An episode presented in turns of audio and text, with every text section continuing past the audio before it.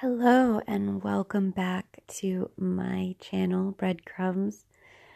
And this is Ashley, aka Ash Kitten, and I'm here to help you on your journey to self love.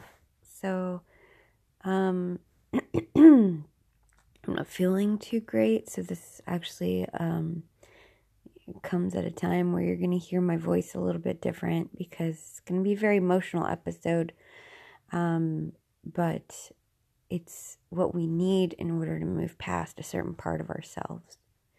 So, bad things happen to everyone, to good people, to bad people, to everybody. Bad things happen.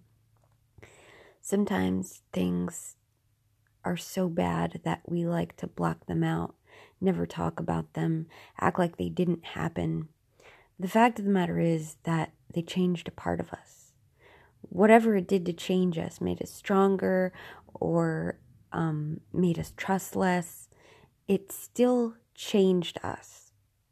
If it didn't change us, then it wouldn't be an important or significant event for us to not want to talk about. So here's the thing not talking about it, not getting out how you feel about it, and just blocking it out actually is like leaving out a part of yourself. Like, I love myself except for this part of myself. But that's not fair. That's exactly what we do in other relationships where we're like, I love this person, but I don't love them when they're like this, or I don't love this about them. That's not love. In order for us to love ourselves, we have to accept the things about ourselves that we don't want to admit to or um, talk about. And accepting it doesn't mean that you're okay with the bad things that happened to you. It's not saying, well, I'm glad it happened or everything happens for a reason. Because while I do believe that good things come out of bad things and that um, there is a um, destiny for everyone and there's a strong uh, pull towards your destiny. I don't believe the bad things happening are designed by God. I I don't. I believe that God said this is the the consequence of having free will. You either have free will and are able to choose between good and evil, and some people choose evil, or I make you all choose good, but it's against your will. So there are people who who begrudgingly would be worshiping God and not really wanting to, but they would have to because it's it was you know law. So God said, "I'm giving you free will. I'm giving you the choice to choose me or not me." And the sad thing is, there are those who choose evil and to do evil things, and the consequence of that you know, is that bad things happen to people, to good people, to bad people, to all kinds of people. And sometimes those bad things that happen to people cause people to change and harden and become bad themselves. And sometimes those bad things happen to good people and they stay good, but they still harden. They still have part of themselves that they don't want exposed. Well, I'm here to change the game. Sorry, there's like really loud car going by. Oh, that's how that's annoying. It's so loud. I can't even believe it's still going. Oh, I should have paused it. I'm sorry. I apologize for that distraction. But I'm here to change the game. I'm here to flip things, flip the script, turn it around because I honestly believe that if every single person was open and honest and out about their troubles and about the things that have happened to them. That bad things would happen less. What I mean by this is we would have more of an awareness. We would also have more of a support with the, within each other to come out and stand up for ourselves. And evil exists in this world, and it's always going to exist until the um, time when God um, just you know, harvests the good souls and burns the wheat. That's, you know, pretty much how how it's going to happen. And or no, bur- I'm sorry, burns the the weeds and harvests the wheat where the wheat. Sorry, I'm not feeling well, so I'm a little brain foggy. But um but that's how it's going to happen. And until then, until once we choose good, then God already knows that we can be programmed for good. Like I mean, I believe we're going to have the same soul but without the option for evil. Right now we have the choice between good and evil and we choose if we choose good. Then he knows since we choose good, we're still going to continue choosing good. And I think in heaven there's no option for evil. So that changes the game. But I'm getting off on a whole nother tangent. Anyway, so back to um, talking about it. When you talk about an experience that you've had that is uh, good or bad, but changes you, it's something that has an effect on you. It's called a testimony. Now, there is a verse in the Bible that says that we can defeat the enemy by the power of prayer and the power of our testimony. That always gets overlooked because people think like, oh, if I talk about it, people know what happened to me. I feel guilty, blame. The thing is that whatever happened to us, and I'm actually going to openly talk about some of the things that happened to me. I'm going to give you some trigger warnings and stuff just in case you want to skip past it, whatever. But um, first, I'm going to say that whatever happened to you, whatever you like to block out or not talk about, um, that is something you still wear. You just wear it inside out. You wear the guilt and you wear the shame of it happening, even if it wasn't your fault, and even if you you were a child or or something happened to you that was beyond your control, you still wear the shame and the guilt. If not, then you would be able to talk about it. You would be able to help other people going through it. But you wear the shame and the guilt. So you're you're showing everyone the shame and the guilt by not talking about it. You're you're exposing the emotions that it's caused because it has changed you in some way. Like maybe this thing that happened to you made you trust people less, but you're you're exposing that because if you weren't wearing it, then it would have not changed you at all. And then if it wouldn't have changed you at all, it wouldn't be a significant event enough not to talk about. So or to exclude, like completely just block out of yourself. The thing is, it's a part of yourself. Every experience that we have, everything that we do, every decision that we make, and every decision that we don't make that still affects us is a part of who we are. It doesn't, nothing can change that. If you were abused as a child, you still have that part of yourself as in you. If we block out a part of ourselves. We're telling ourselves we don't love ourselves. We just love a part of ourselves. We love everything but that because that's something that we had no control over. So we don't love that part because that part is not something that we like. And it, it we didn't have control over. We didn't choose that for ourselves, obviously. So we're just going to leave that part out. The problem is that that is still a part of ourselves. And that part going unloved is is devastating because it's it's not loving our whole selves completely. And it this is the hardest part, guys. This is the hardest part of loving yourself. Is loving yourself through the, the faults is what you can change. The things that are like, okay, well, I'm a procrastinator and I still love myself. But I can change that. I can work toward being a better person. One thing I can't change is the things that other people did to me and hurt me, and I can't change that. But I still love that part of myself. I love that part of myself that survived. I love that part of myself that grew and got stronger.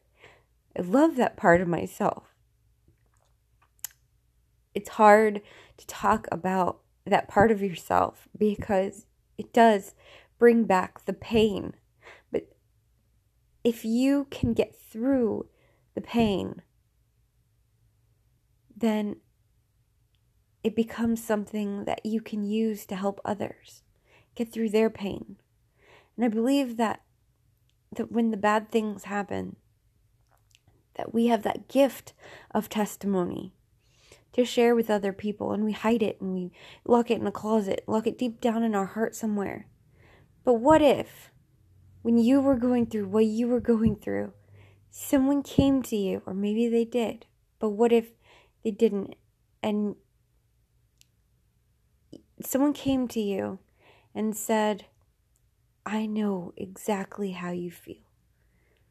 You don't even have to tell me. Because what you're going through, I went through. And I survived. I'm right here. It would change everything. It would change everything. Because they would be a symbol of hope to you. And it would make it that much easier to trudge through the darkness knowing that there is a light at the end, knowing that you're not alone. That's what our testimony is. Yes, some things happen that are so horrid, so vile, and you feel so violated. By talking about it, you almost feel like a victim again. But you have to get past that because you can change people's lives, and the enemy relies on silence. The enemy relies on the fact that it's so bad that you don't want to talk about it because then it can keep happening everywhere. And I'm going to share, not first, I'm going to share a story with you um, about why it's important to share your testimony openly.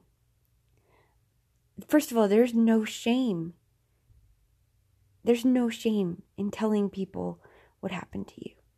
It's someone else that wronged you, it's someone else that did something to you. It's a choice that was made, or it's something that happened, a natural disaster, whatever it is. Whatever you lost, you lost something, but you gained a testimony. You gained strength. You gained versatility. You gained something out of it. So why don't we wear those badges? Why don't we wear those experiences as badges of honor when someone goes to war and they get their legs blown off, which is incredibly sad, and maybe even something that you yourself have dealt with or are dealing with as a thing of shame. And that person is fighting for our country. Something bad happened to them, and they're ashamed it's not their fault. What shame is there to be? But the military has recognized those people as heroes. Why can't we look at each other and recognize each other as heroes, ourselves as heroes? Put on that purple heart ribbon on yourself and say, I freaking survived. That thing that happened to me didn't take me down, and it won't keep me silent.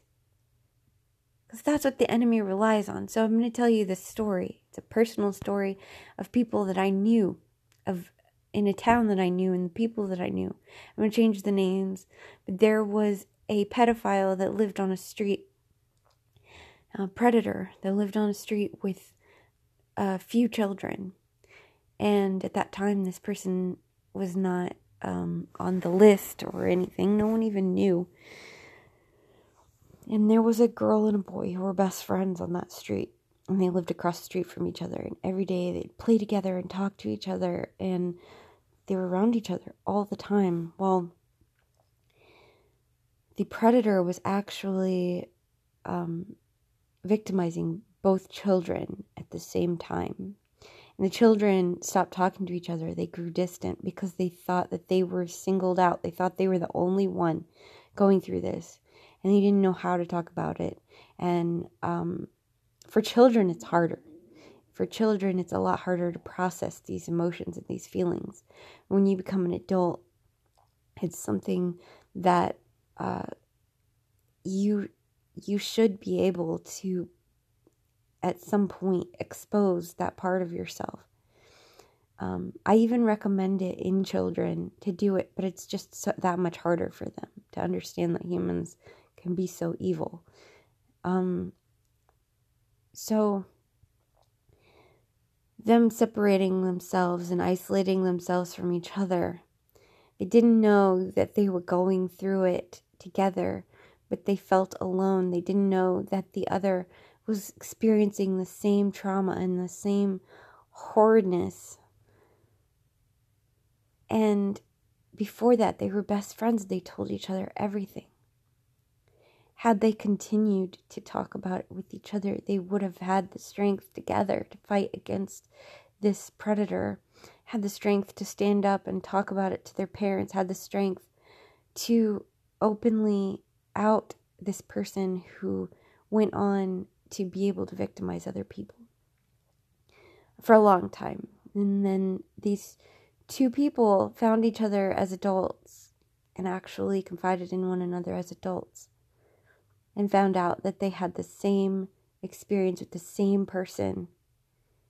At that time, they were also going through um, the adult version of it feeling. I mean, it, the experience was no longer happening, but in their heart they could they had never gotten over it. So they had problems in relationships. They had all these problems that had followed them with that guilt and that shame. And when they confided in each other immediately, they felt a healing take place because they're like, "What? I wasn't alone." Why didn't we talk about this with each other back then? opening up about those experiences. Some people can, you know, make you feel ashamed over it and be like, "Oh, don't talk about that kind of thing. That's not you shouldn't be that's too personal. Don't talk about that." You know what? I disagree. I strongly disagree. And the reason is because when you're talking about it, if you catch the ear of someone who did, you know, it's like, "Oh, you shouldn't be talking about it. Whatever. Who cares what they think? They didn't go through it, obviously. So they don't know.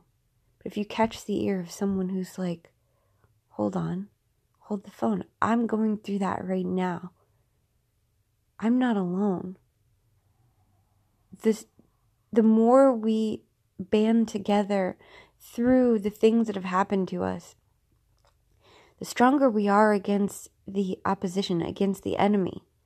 Because had those two kids talked to each other back then, they would have gone to their parents. They would have been stronger with each other and they would have found that strength in each other to stop him. And as adults, I think they did pursue um, getting, because there's no statute of limitations on the things that he did. Um, so they pursued going after him as adult and um and that's the strength that they found in each other and they only found that strength when they found each other and they found out that it had happened to each other they had let that situation from childhood affect every aspect of their lives their relationships everything that happened to them they carried with them yet they didn't speak out about it they just let themselves wear it like like the shame and the guilt. They carried that.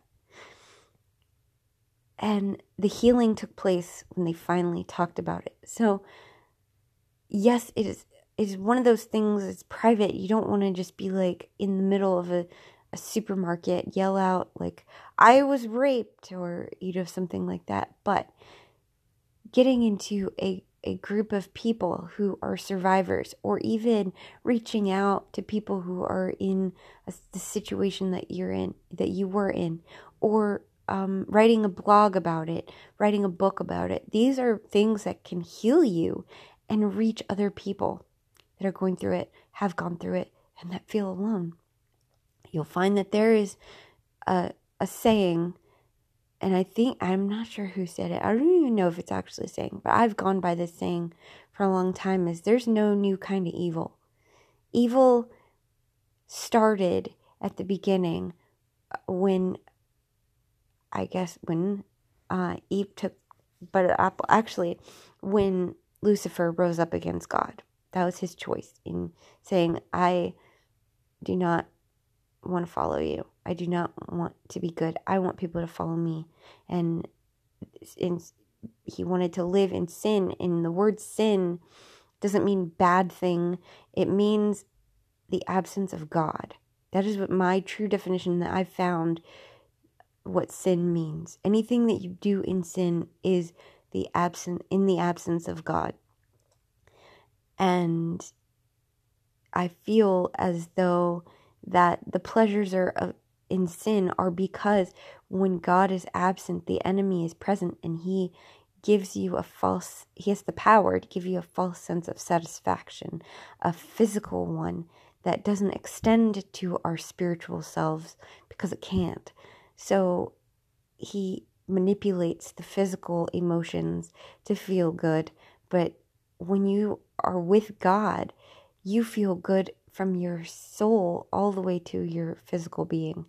And so the enemy has a counterfeit satisfaction, um, but God can produce a real satisfaction that lasts and that doesn't have to be constantly reproduced. Um, so there's no new kind of evil. Something that happened to you happened to someone else. There's nothing that could have possibly happened to you that someone else didn't go through in some way, shape, or form. Maybe not the same person abused them, but the someone did abuse them in the same way. And you would be surprised at how many people have gone through what you haven't. Actually, the more shameful you feel it is, the less people who come forward, but the more people that are affected by it. So, there are less people coming out about certain types of things. There are more people being affected by it because less people come out. If that makes any sense. I'm trying to I'm trying to make sense. I have really really bad headache and a brain fog going on right now um, due to what I believe the chronic fatigue syndrome and um, trying to fight through it is a really bad day for me because I'm not even able to get out of bed. So I'm literally just like laying here um, doing my podcast. So, but um, I definitely, um, I definitely wanted to do this because I feel like it's something that I kept trying to avoid. This is the part, the step that we're like, okay, I'm gonna walk on this journey of self love. Oh yeah, I'm doing it. I'm doing it. I'm doing it. And then you get to this part and you're like, Oh, hell.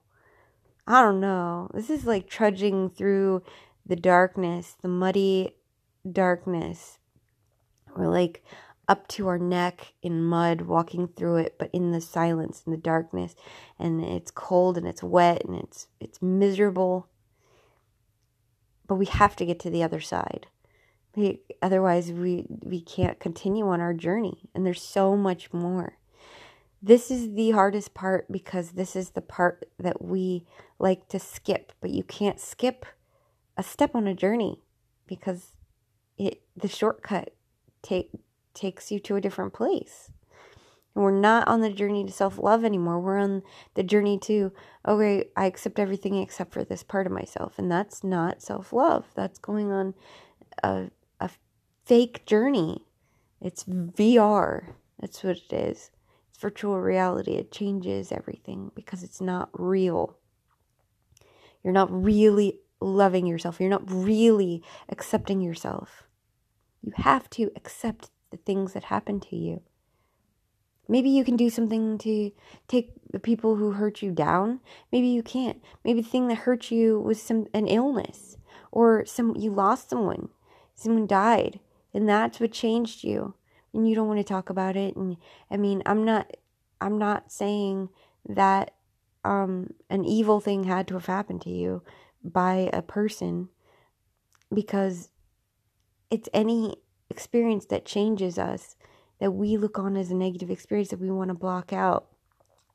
There are parents who have lost their children and can't live day to day because of the loss of their children. However they lost that self love because they either blame themselves or they can't live with that grievance. because they haven't accepted that that's a, something that changed them. That's something that is now a part of them. They are now a parent who lost a child. That is who they, a part of who they are. And they don't want to accept that part of themselves. So they are on that, that part where they are not going to love themselves. They're not going to live, keep living their lives normally or in any continue on and move on past it because they can't get past that part. Because it's the hard part guys. This is the hard part. Now wow. Okay. So i'm going to share with you guys some things that have happened to me. I've had quite a many of evil people in my life. And really bad things happen to me um and I did, I'm I'm to openly publicly talk about them on my podcast because there's a chance that somebody listening is to feel not so alone and because I'm to be able to move past it. If you can't do it publicly, you don't have to. I'm not saying that. But you talking about it, getting it out talking to people who have gone through it, um, and you'd be surprised. Some of these things that happened to me happened so many years ago. I was a child for some of these things. And we can say to ourselves, oh, I moved on, I moved past it. But if we can't talk about it, we didn't move past it. You know? So, um, confide in the people that you you care about to, um, you know, talk about it. But I honestly think that it should be openly talked about, open conversation. There's no shame in it. I and I believe the reason why is because other people can hear it and be able to understand they're not alone. Let's just say that the thing that happened to you happened and then you were at a shopping mall the next day and you were sitting next to a group of people who were openly talking about exactly what you went through. And they weren't wearing the shame or the guilt. They were talking about it. And in such a way that made you feel like wow i'm not alone. Is this has happened to somebody else. It's not my fault. You, these these feelings that you're getting are because another person is able to openly talk about it and evil counts on silence. So i will talk about my situations. And i i think that um the best way is to publicly talk about them but if you don't feel comfortable with that and you're not at that part in your healing yet, or you don't think you'll ever be, that's fine. But talk about it and really heal from it. And most importantly, be able to talk about it knowing that you accept that part of yourself and that you love that part of yourself and that you don't blame that part of yourself and that you don't have any guilt. There's no, you should have no guilt. None because what happened is not your fault. If someone died, it's not your fault.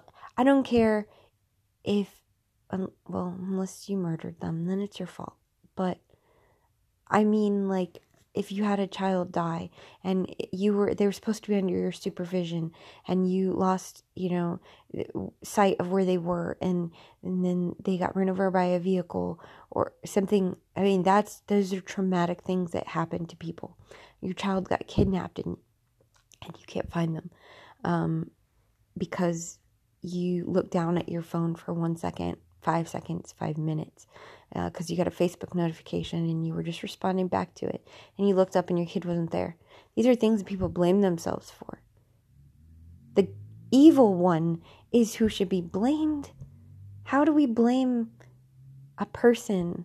How do we blame ourselves for such small things, such as looking down at a phone, and even other people will blame. Other people will be like, oh, you should have been supervising your child, or you shouldn't have let this happen. You should have, you should have, you should have. That person shouldn't have taken someone's child. That's the evil. We focus on what we could have done to prevent it.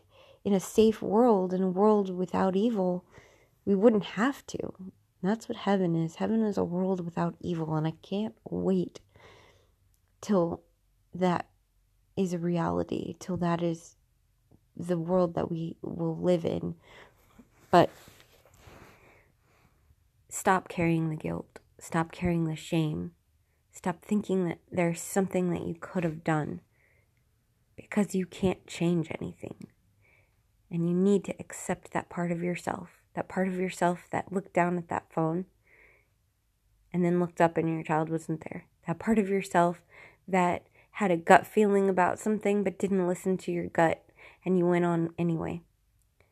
That part of yourself, you need to accept that part of yourself. Need to love that part of yourself because that's the hardest part to love. It's the hardest part. And until you love that part of yourself, you can't love yourself wholly and completely. God loves us wholly and completely. He knows every part of ourselves. He knows everything bad we've ever done, every mistake we've ever made, and He loves us so much, so much that He sent His Son to die for us so that sin would not separate us from God, so that we could just ask to be forgiven and we are standing in right standing and righteousness right there in front of God and and he looks at us no different than he does his own son, who is perfect and blameless. That is love. Why can't we love ourselves that way? Why can't we look at ourselves as blameless and, and worth loving? The whole entire part of ourselves, every piece even the piece that made horrible mistakes, even the pieces that fell, even the pieces that did wrong things, even the pieces that made life changing mistakes. Why can't we love that part of ourselves? I'm going to talk about my experiences, trigger warning. Um, I was a child, and this specific experience is uh, sexual abuse I'm going to talk about. It's the first experience that uh, changed me, particularly changed me. And um, I am going to not not talk in great detail, but there will be some pretty intense details. So if you have had something happen to you like that, um, and it's a trigger for you, and you have PTSD or anything like that, um, I would say that just end the um, podcast here or skip ahead. Um, I don't know exactly at what point I will be done with the story. Um, but it's it's gonna be a, at least ten minutes, or if not more. Um, it's kind of a long story, but um, I would just recommend if you don't want to hear the story ending the podcast here and going skipping to my next podcast. Um, you don't have to hear my story to heal. You just have to talk about your own. The reason why you have to talk about it, if I have to reiterate again, is because if you can't talk about something, then you don't accept that part of yourselves. If you can't talk about it, it's something you block out and that you're not you you're shameful about. If you have that shame and that guilt, you're wearing the guilt and the shame, and it's a part of yourself that you that you won't accept and that you won't love. And you can't love yourself unless you do talk about it. So I am hoping and praying that I'm able to reach people who feel alone and that that are going through it or have gone through it and have that loneliness and don't know um, anyone who's gone through it and they, they feel alone. So maybe when I talk about it, it'll help you. But I'm going to talk about it because it I love myself and I love every part of myself. And I'm going to accept that part of myself now. I'm going to know that the feelings that I had and the things that I went through is who I am still. Like that's a part of who I am. It changed me. It did. It changed me. it made me stronger. It helped me understand that there is evil in this world. But it did it did change me. Your those experiences changed you and people don't like to admit that. They're like, "Nope, I moved on as if nothing happened." No, you didn't. You didn't. You couldn't have. And that's a part of yourself that you've blocked out and that you will not revisit because you want to believe that it never happened, but it did and it changed you. So accept that part of yourself. Love that part of yourself. That's that's the hardest part, guys. So I I feel like I'm a keep ranting cuz I'm avoiding it, but I'm going to talk about it because I'm not ashamed. I shouldn't be ashamed.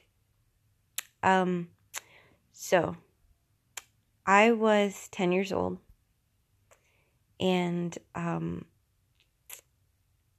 we had an across the street neighbor who was 19 and um, all the the experiences that i had being around him and stuff um, he was pretty nice. Like he was very nice to me. He um, played with me like outside. If i was like you know doing something he he was wanted to be involved. Um, typically I didn't do normal kid things like play um, physically, you know, like I didn't kick the ball or, you know, play basketball or anything like physically strenuous because I was always tired all the time, which I found out is the chronic fatigue syndrome.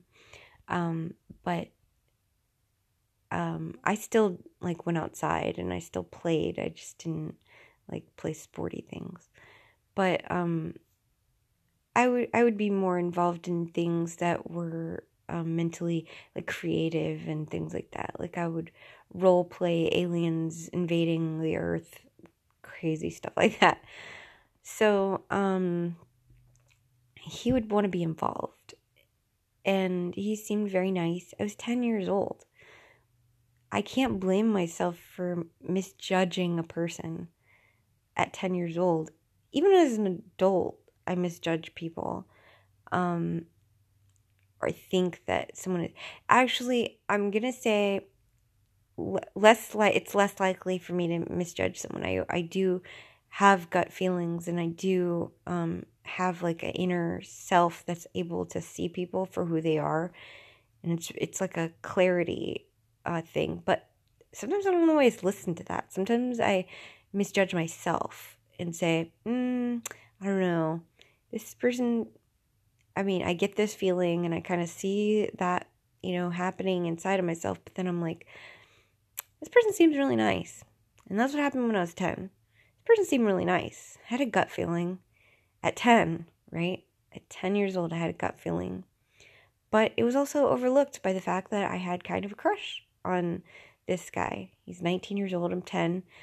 Um, and I don't blame myself for having a crush. I was 10 years old. 10 years 10 year olds have crushes all the time um, my crush wasn't sexual in nature it wasn't in any way like i in my head was like oh he's so cute i want to hold his hand like or play with him or like be around him.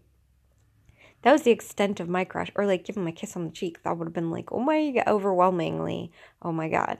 But at 10 you're not thinking like in a sexual manner in in uh, how adults crush on other adults. A, a child, when a child crushes, it's just like you know you blush around them. You think they're good looking and that's when you first start um, understanding your physical feelings um, of crushes and stuff like you, you know it's not um, it's the beginning. It's still innocent. So i don't blame that part of myself. I don't i used to i used to be like it's my fault because i had a crush on him. I wanted to be around him. I made it to where he probably found a way to be around me and and that's what began this. Well let me tell you. No.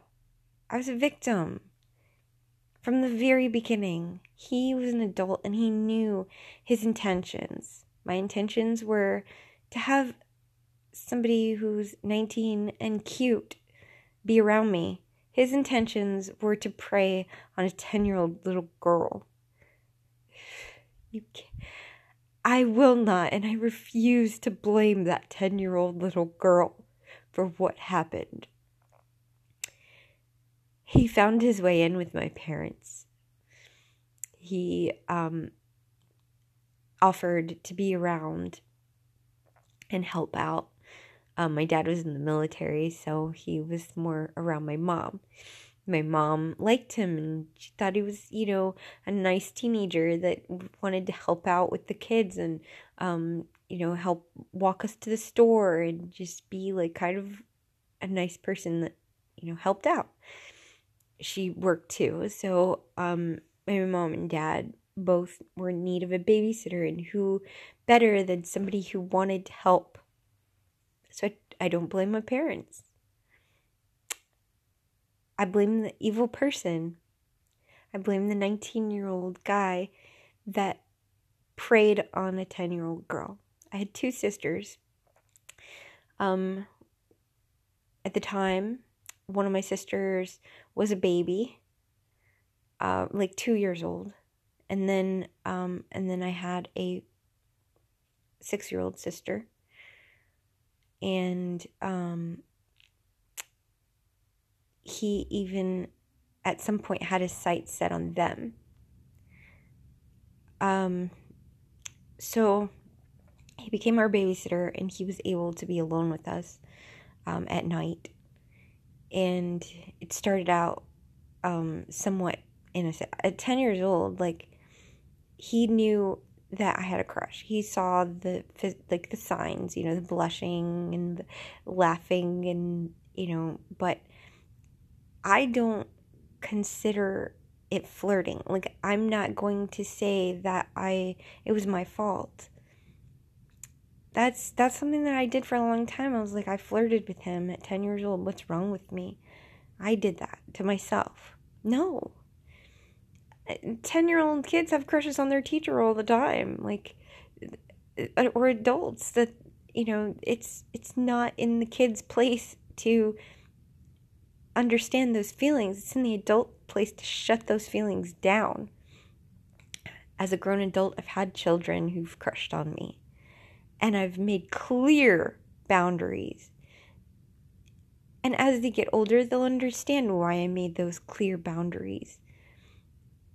I didn't hurt the children in any way. If I would have um, continued on making them believe that them, you know, crushing on me and that there was even any reciprocation back, that would have been hurting them. That would have been giving them the wrong idea. That's what he did. He gave me the wrong idea. If he would have shut those feelings down, then it would have never happened. The real evil here is him and what he did if anything like this happened to you, don't blame yourself. Don't sit there and say, oh, if I wouldn't have done this, this person wouldn't have done that. No, stop. You were prey. You were preyed upon because that person saw something inside of you and and they they used it against you it that that's clear that's clearly what they did. They saw something a normal behavior that ten year old experiences, which is crushes, you know, that that happens. We don't at ten years old understand age differences and things. That's for the adults to teach us. He said that he liked me. Liked me, liked me. So I got my hopes even higher. Like oh my gosh, this is amazing. This would be like my first ever boyfriend. What? And it took me to a whole new level. Like, oh my gosh, I could have a boyfriend. I didn't understand that 19 year olds and 10 year olds can't be boyfriend and girlfriend. I just knew that this boy liked me. He reciprocated feelings back for the feelings that I had.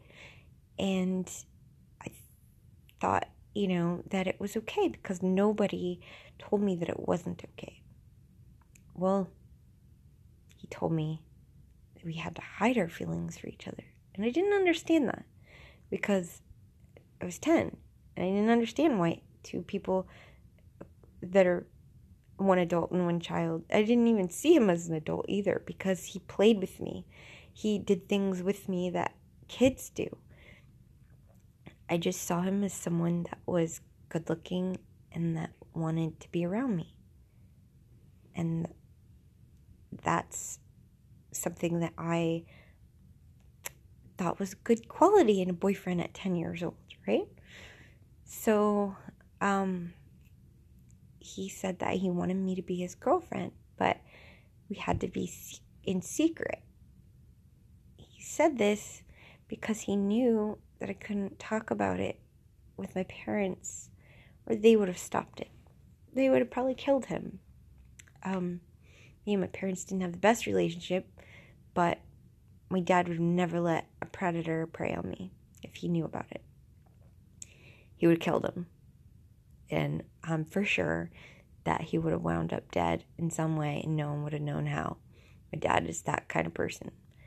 If there's something that evil in the world, he would extinguish it.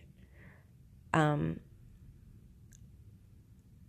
anyway, so told me not to tell my parents, but he said the reason why is because they wouldn't understand.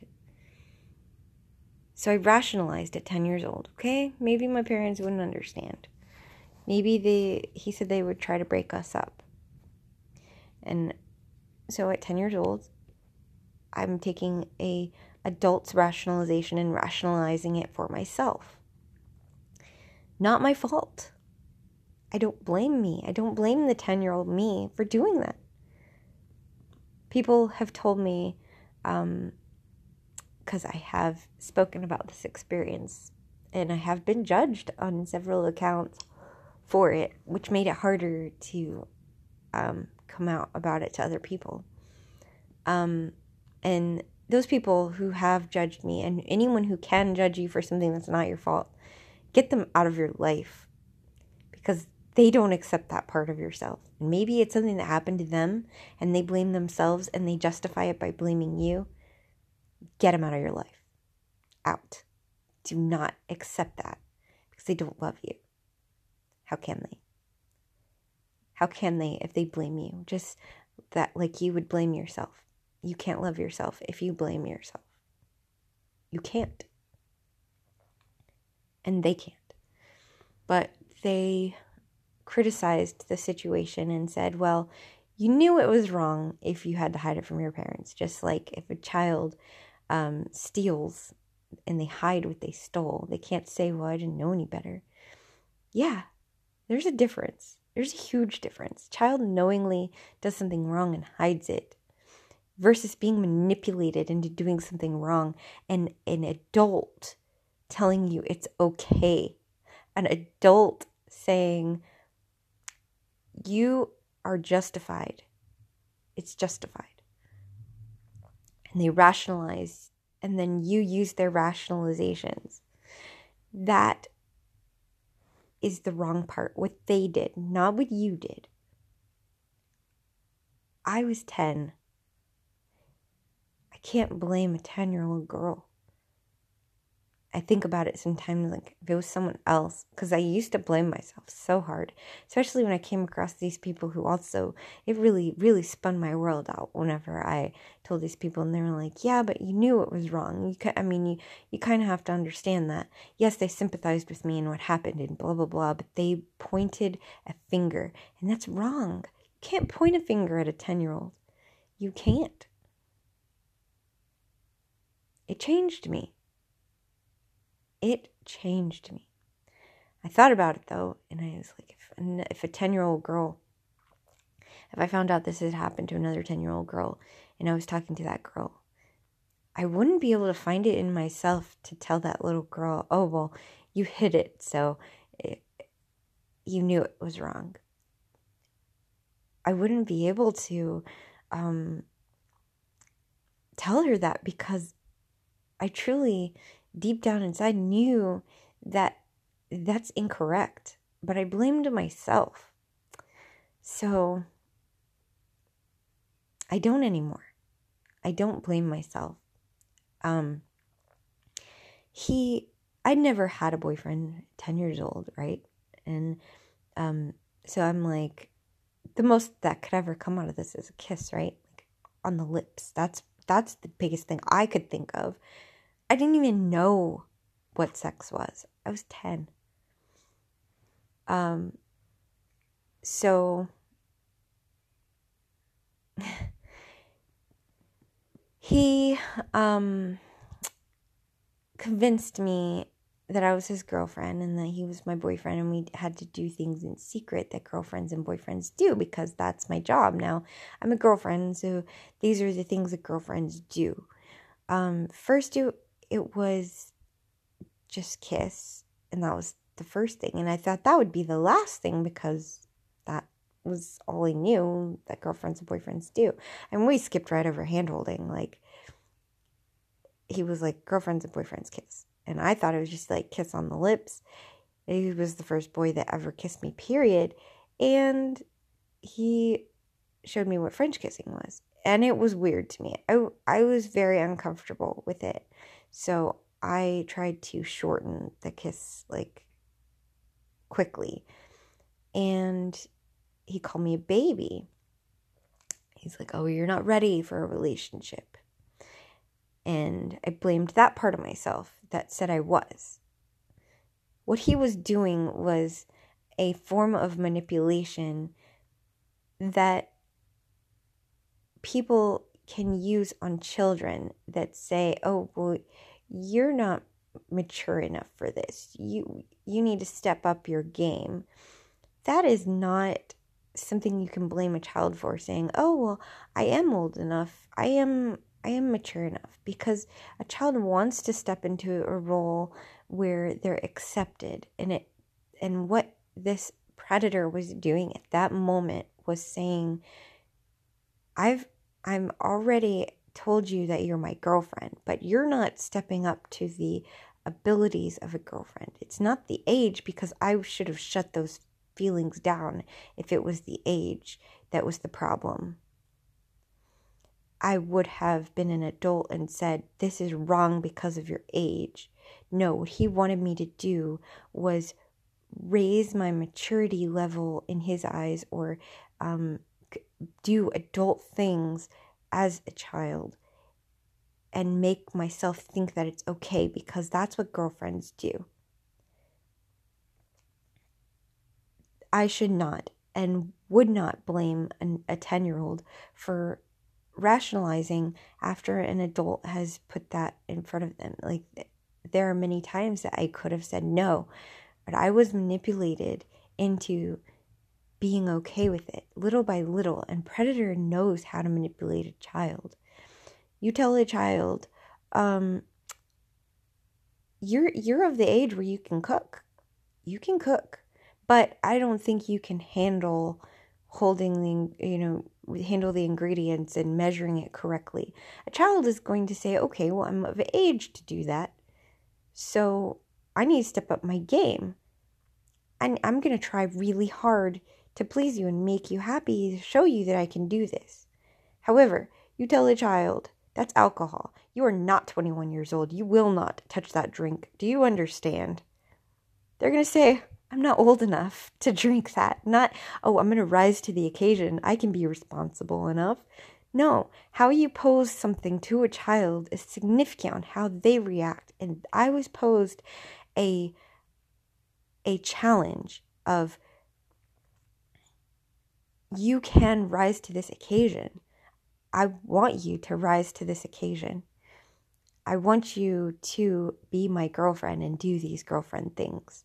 I want you to find it in yourself to do these things. Not that, oh, I don't think you're old enough. He posed it to me as, I don't think you're mature enough or you're ready. I don't think you're ready. So that is how it was posed to me as a 10 year old girl. Of course, I'm ready. You said I was your girlfriend. Well, if I'm your girlfriend, then I'm ready. I wasn't ready. I clearly wasn't ready. He knew I wasn't ready but I wanted to prove to him that I could be a good girlfriend. So the kissing happened quite often. And then his hands started wandering, and that was very uncomfortable for me. Um, yes, I did the whole like stranger danger and um you know thing in school and my parents taught me about no no spots and stuff like that. And still as uncomfortable as I was in the situation he would pull back and be like ugh you're just you're such a baby. And I'm not a, I wasn't a baby. I was like I'm 10 years old right I'm not a baby he was still posing that challenge at constantly getting me to raise to, rise to the occasion of being a girlfriend, doing girlfriend things. That's part of myself that I blamed for a long time because it was like he told me I wasn't ready. He himself knew I wasn't ready, and I told him I was. No, no 10 year old is ready. An adult knows that. An adult knows that. He was manipulating me. And if this happened to you, and you blame that part of yourself, that person was manipulating you. There's nothing. He knew the outcome. He knew the, what he expected of me and he knew how to get it. And different people are manipulated in different ways. And he knew that I was one of those people that was like, um, no, I'm I can do this. If I was throwing a, a ball, um, you know, and, and a guy was like, oh, you throw like a girl. Like, oh, I'll show you. I can throw a ball. Okay. So, like, I liked challenges. However, he put it to me as a challenge, not as something that I shouldn't be doing. He told me it was okay. Remember, he rationalized it was okay. I just couldn't tell my parents because they wouldn't understand.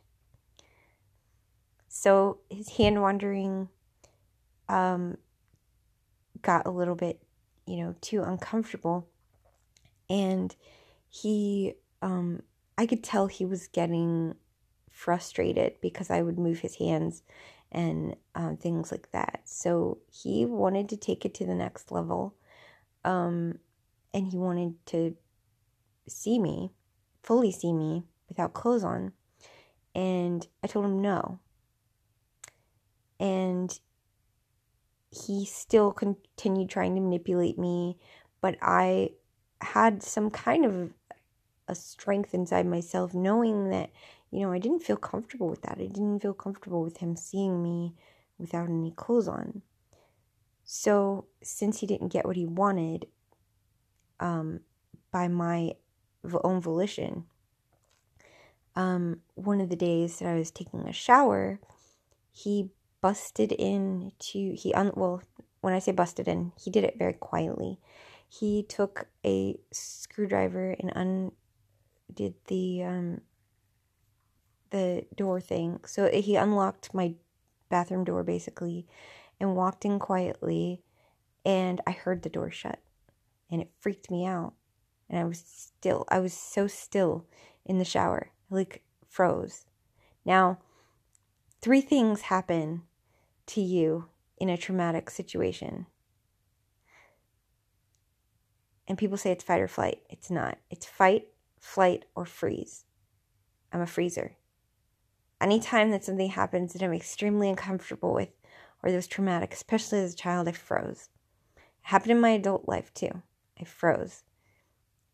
And it is the natural response of my brain to freeze. For some people, it's their natural response to fight, and for some people, it is their natural response to flee.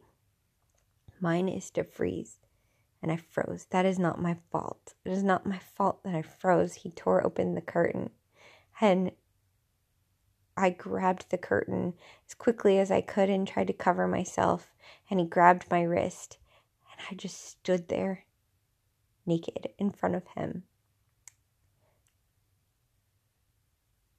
and I looked away. I couldn't even look at him while he was looking at me. He said, It's okay, it's okay. And he pulled me close to him. Now, water's still going. I'm soaking wet in the shower. And water just kept pouring everywhere. And all I can think about is I don't want him to look at me anymore. When he pulls me in close to him to hug me and hold me, I froze. I didn't know what to do. Oh my gosh, I have five seconds left. Um, continued on the next segment. Sorry, guys.